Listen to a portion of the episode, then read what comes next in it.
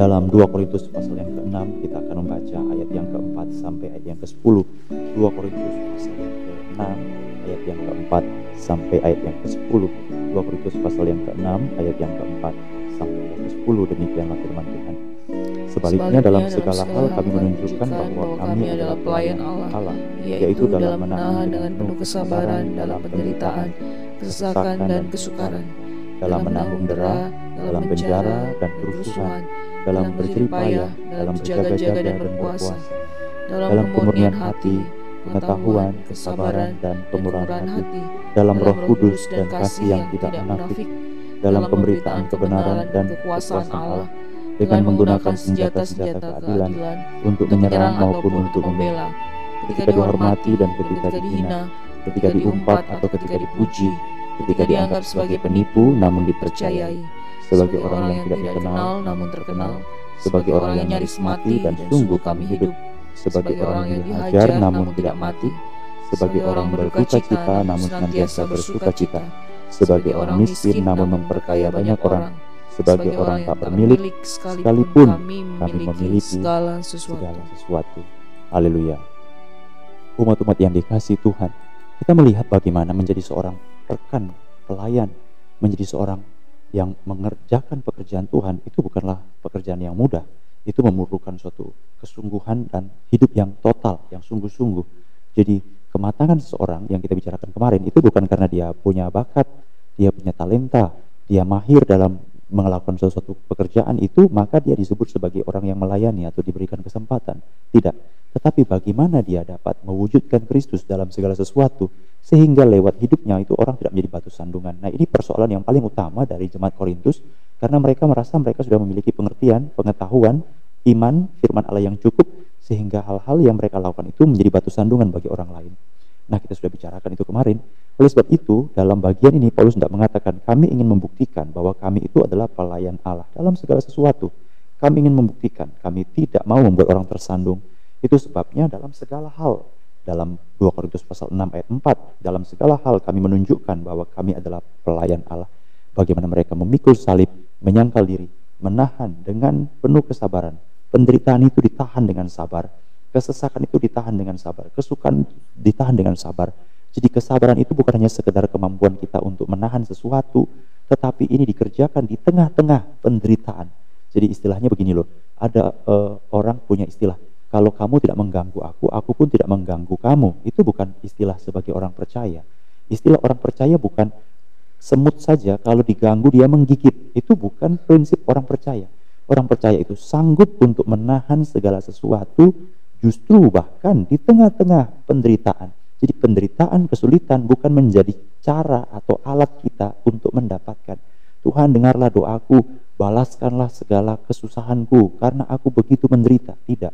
Itulah perbedaannya saudara-saudara. Dalam perjanjian lama selalu ada doa-doa untuk menuntut balas daripada orang-orang yang menumpahkan darah orang yang tidak berdosa. Jadi ada nabi-nabi yang kudus, imam-imam yang baik, nabi-nabi Tuhan orang-orang benar, orang-orang saleh, jika mereka di, di, dihukum, jika mereka diperlakukan dengan tidak adil, maka doa dalam perjanjian lama adalah, ya Tuhan, balaskanlah kiranya darah yang tertumpah itu. Kira-kira seperti itu ya. Jadi sama seperti Kain menumpahkan darah Habel, maka darah Habel berteriak, kata Alkitab. Darah Habel berteriak, kejadian pasal yang keempat. Darah Habel berteriak. Jadi dia menuntut balas, meminta, balaskan Tuhan ada begitu banyak ayat-ayat Alkitab sampai dalam kitab eh, apa namanya eh, raja-raja Tawarik yang menceritakan tentang Zakaria itu adalah orang yang baik yang berteriak berteriak. Bukan kitab Zakaria ya tapi dia berteriak untuk kiranya Allah membalaskan semua dendam semua penumpahan darah yang telah engkau lakukan kepada orang kudus. Jadi penderitaan dalam perjanjian lama itu selalu dibalaskan dengan sesuatu pembalasan dendam, pembalasan karena mereka telah menumpahkan darah orang benar. Hukumlah mereka orang fasik itu ya Tuhan. Tetapi tiba-tiba pada era perjanjian baru di mana Yesus di kayu salib, satu dari tujuh perkataan Yesus di kayu salib bukanlah perkataan yang menuntut pembalasan karena mereka telah menumpahkan darah orang saleh, orang tidak bersalah. Yesus mengatakan di kayu salib, Bapa ampunilah mereka sebab mereka tidak tahu apa yang mereka perbuat. Jadi, apa yang menjadi doa daripada Yesus Kristus itu menjadi doa yang berubah dari perjanjian lama dengan perjanjian baru. Maka seluruh doa perjanjian baru menjadi doa yang memberikan kesabaran dalam penderitaan, memberikan pengampunan walaupun mereka telah didera oleh penderitaan. Dalam kisah Rasul pasal yang ke-7, pasal yang ke-8, pasal 7, Stefanus dilempari, dilontari dengan batu, dirajam dengan batu, tetapi dia berkata, Bapak, jangan tanggungkan dosa ini kepada mereka. Jadi Alkitab mengatakan, inilah suatu prinsip orang yang hidup dalam Kristus, yaitu sabar, menanggung dalam penderitaan. Bukan meminta pembalasan dendam, bukan meminta kemarahan Tuhan ditumpahkan bagi mereka yang melakukan ketidakadilan. Bukan, bukan itu. Tapi doa kita adalah, ya Tuhan, berikanlah kesabaran. Jangan tanggungkan ini kepada mereka. Banyak sekali orang tidak tahu apa yang mereka perbuat. Itulah kalimat daripada Allah pada Yunus. Kenapa Allah mengampuni kota Niniwe? Karena kota Niniwe adalah bangsa yang dihuni atau kota yang dihuni oleh bangsa yang tidak dapat membedakan kiri atau kanan. Sekarang ini dunia ini adalah dunia yang relatif. Saudara tahu apa arti dunia relatif? Dunia relatif itu adalah segala sesuatu benar menurut sudut pandangnya. Jadi misalnya begini, ada orang yang mengatakan, e, aku marah gitu ya. Ada yang mengatakan, kamu tidak boleh marah. Tapi si B mengatakan, dia boleh marah. Nah, kenapa si A mengatakan tidak boleh marah, si B mengatakan boleh marah, si A mengatakan dia tidak boleh marah karena begini, begini, begini, begini. Dipikir-pikir, betul juga ya. Terus ditanya si B, kenapa dia tidak boleh marah? Dia tidak boleh marah, eh dia boleh marah karena begini, begini, begini, begini. Dipikir-pikir, betul juga ya. Jadi si A benar, si B benar. Jadi masing-masing semua benar. Jadi sekarang ini saudara-saudara semuanya berhak mengklaim itu benar. Saudara bayangkan, itulah namanya dunia relatif tidak ada lagi patokan kebenaran. Itu sebabnya dalam bagian ini, kalau kita melihat kesusahan penderitaan itu bukan hanya sekedar susah menderita sama seperti orang lain, tetapi dalam ayat 6 dan ayat 7 itu dibicarakan sesuatu hal yang sangat penting yaitu apa? Yaitu tentang firman Allah dan pekerjaan Roh Kudus. Mari kita baca dalam 2 Korintus pasal yang ke-6 ayat 6 dan ayat 7.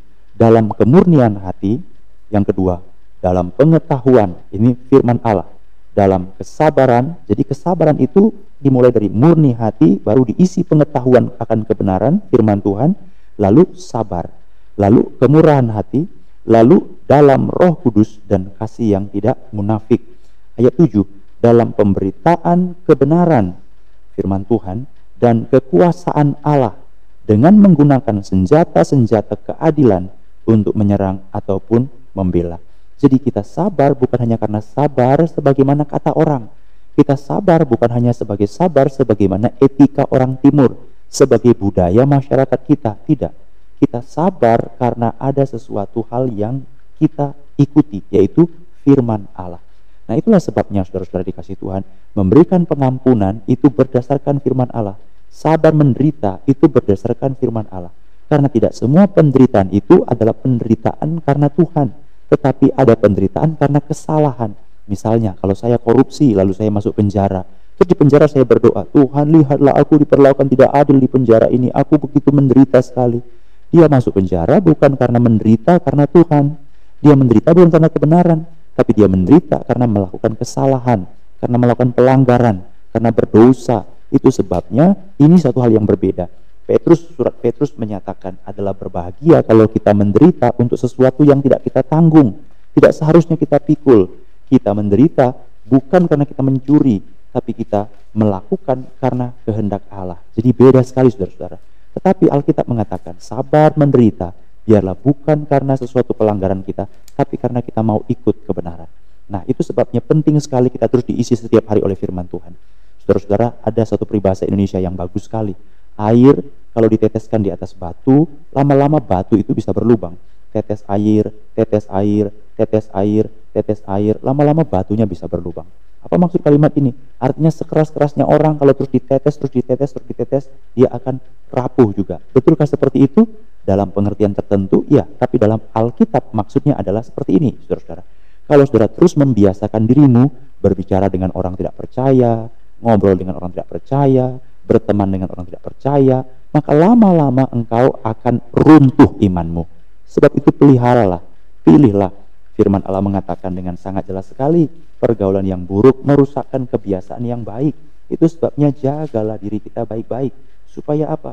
Supaya kita jangan sampai jatuh, supaya kita jangan sampai terpengaruh, supaya kita jangan sampai rontok, supaya iman kita tetap kuat. Saudara-saudara dikasih Tuhan, siapa yang kita temani, siapa yang kita bicarakan. Nah, itu sebabnya Alkitab mengatakan dalam 2 Korintus pasal 6, mulai ayat 6 ayat 7 itu adalah pusat daripada segala kekuatan kita, yaitu pengetahuan, kebenaran, Roh Kudus. Itulah pusat daripada segalanya sehingga kita bisa murni hati untuk menahan dengan sabar segala penderitaan. Bahkan kita tetap dalam segala keadaan. Terus dikasih Tuhan dalam satu atau ayat dalam 2 Korintus pasal 6 pasal 11 ya ayat 26 2 Korintus pasal yang ke-11 ayat 26 Paulus menuliskan bagaimana keadaan-keadaan kesusahan yang dialami oleh Rasul Paulus. Pasal 11 ayat yang ke-26 dia berkata dalam ayat yang ke-24 misalnya lima kali aku disesat orang Yahudi. Ayat 25 tiga kali aku didera. Ayat 25 lagi 2 Korintus 11 25 satu kali dilempar dengan batu tiga kali mengalami karam kapal sehari semalam terkatung-katung di tengah laut. Kalau kita baca lagi 2 Korintus pasal 11 ayat yang ke-23. Apakah mereka pelayan Kristus? Aku berkata seperti orang gila. Karena aku lebih lagi, aku lebih banyak berjeri lelah. Bayangkan. Jadi Paulus kalau mengingat kalimat ini, dia itu seperti sebenarnya tidak mau ngomong. Karena ini sebenarnya bukan untuk dibicarakan. Ini untuk ditahan, untuk dijadikan sebagai sesuatu kebanggaan, bukan di hadapan orang, tetapi sesuatu kerendahan hati di hadapan Tuhan. Jadi sama orang ini nggak boleh dibicarakan sebenarnya. Tetapi dia berkata, aku jadi seperti orang gila ngomong seperti ini. Tapi kalau mau aku ceritakan sesungguhnya, bayangkan. Dia berkata, sering kali dalam penjara, didera di luar batas. Tidak wajar dia dipukuli. Kerap kali dalam bahaya maut, menanggung lapar. Bahkan ada ancaman dari pihak saudara-saudara. 2 Korintus 11 ayat 26. Jadi ini ditahan dengan sabar. Tapi kenapa dia bisa menahan ini semua dengan sabar? Karena firman Allah adalah kekuatannya, adalah panduannya jadi biarlah firman Allah menjadi panduan kita. Firman Allah menjadi pedoman kita. Roh Kudus yang menguatkan kita. 2 Korintus pasal 6 ayat 6 sampai 7. Itu sebab dia berkata dalam pasal yang pertama, 2 Korintus 1 ayat 12, dia berkata kepada orang Korintus, orang Korintus, dalam hubungan kami dengan kamu itu dikuasai oleh ketulusan, dikuasai oleh kemurnian, itu bukan dikuasai oleh hikmat duniawi, saudara-saudara. Dia berkata juga dalam 2 Korintus pasal 4 ayat yang kedua, kami ini datang kepadamu tidak licik, tidak berlaku licik, tidak punya maksud atau perbuatan tersembunyi yang mempermalukan. Tidak. Sebaliknya, kami menyatakan firman Allah dengan jujur, tidak memalsukan firman Allah. Kamu lihatlah, kamu pertimbangkan sendiri. Kami tidak mencari keuntungan. Jadi betul sekali Paulus menjadikan firman Allah yang menjadi pedoman, yang menjadi sentral, yang menjadi pusat dari segala sesuatu. Sudah tahu, jadikanlah firman Allah dan pekerjaan Kudus menjadi rel kereta api boleh berjalan secepat-cepatnya sepanjang dia berada di dalam rel. Saudara begitu ya, sepanjang berada di dalam rel. Sama seperti ayunan, ayunan itu boleh bergoyang, goyang, boleh bergoyang, berayun, berayun, berayun. Mau cepat, mau lambat, mau tinggi, mau rendah, ayunan bisa bergoyang sepanjang dia tetap terikat pada porosnya. Jadi kalau poros itu mengikat, maka dia akan aman. Jadi kita boleh mengalami banyak penderitaan. Kadang-kadang kita mengalami penderitaan yang tidak wajar. Susah sekali, hidup yang susah sekali. Rasanya tidak normal. Tetapi seberat-beratnya segala sesuatu itu sepanjang kita melakukannya karena firman Tuhan oleh pekerjaan Roh Kudus kita akan dikuatkan. Itu sebabnya Paulus tidak GR, tapi dia berkata dalam ayat 8, 9 dan 10 ketika dihormati, ketika dihina, ketika diumpat, ketika dipuji, ketika dianggap sebagai penipu, tapi dipercaya. Ayat 9, sebagai orang tidak dikenal, namun terkenal. Sebagai orang yang nyaris mati, namun hidup. Sebagai orang yang dihajar, tidak mati. Ayat 10, sebagai orang yang berduka cita, namun senantiasa bersuka cita. Ayat 10, sebagai orang miskin, namun memperkaya banyak orang. Sebagai orang yang tidak bermilik, tidak punya apa-apa, tetapi memiliki segala sesuatu. Ajaib sekali. Karena apa? Itu bukan karena manusia, tapi karena pekerjaan Tuhan. Rindukan saudara mengalami anugerah iman ini? Ini adalah sesuatu yang diberikan Allah bagi mereka yang mau hidup, mau melayani Tuhan, mau sungguh-sungguh berjalan dalam firman Tuhan sebagai panduan hidup. Apa pun yang terjadi, seberapa berat pun kesusahan, Tuhan memberikan kelepasan.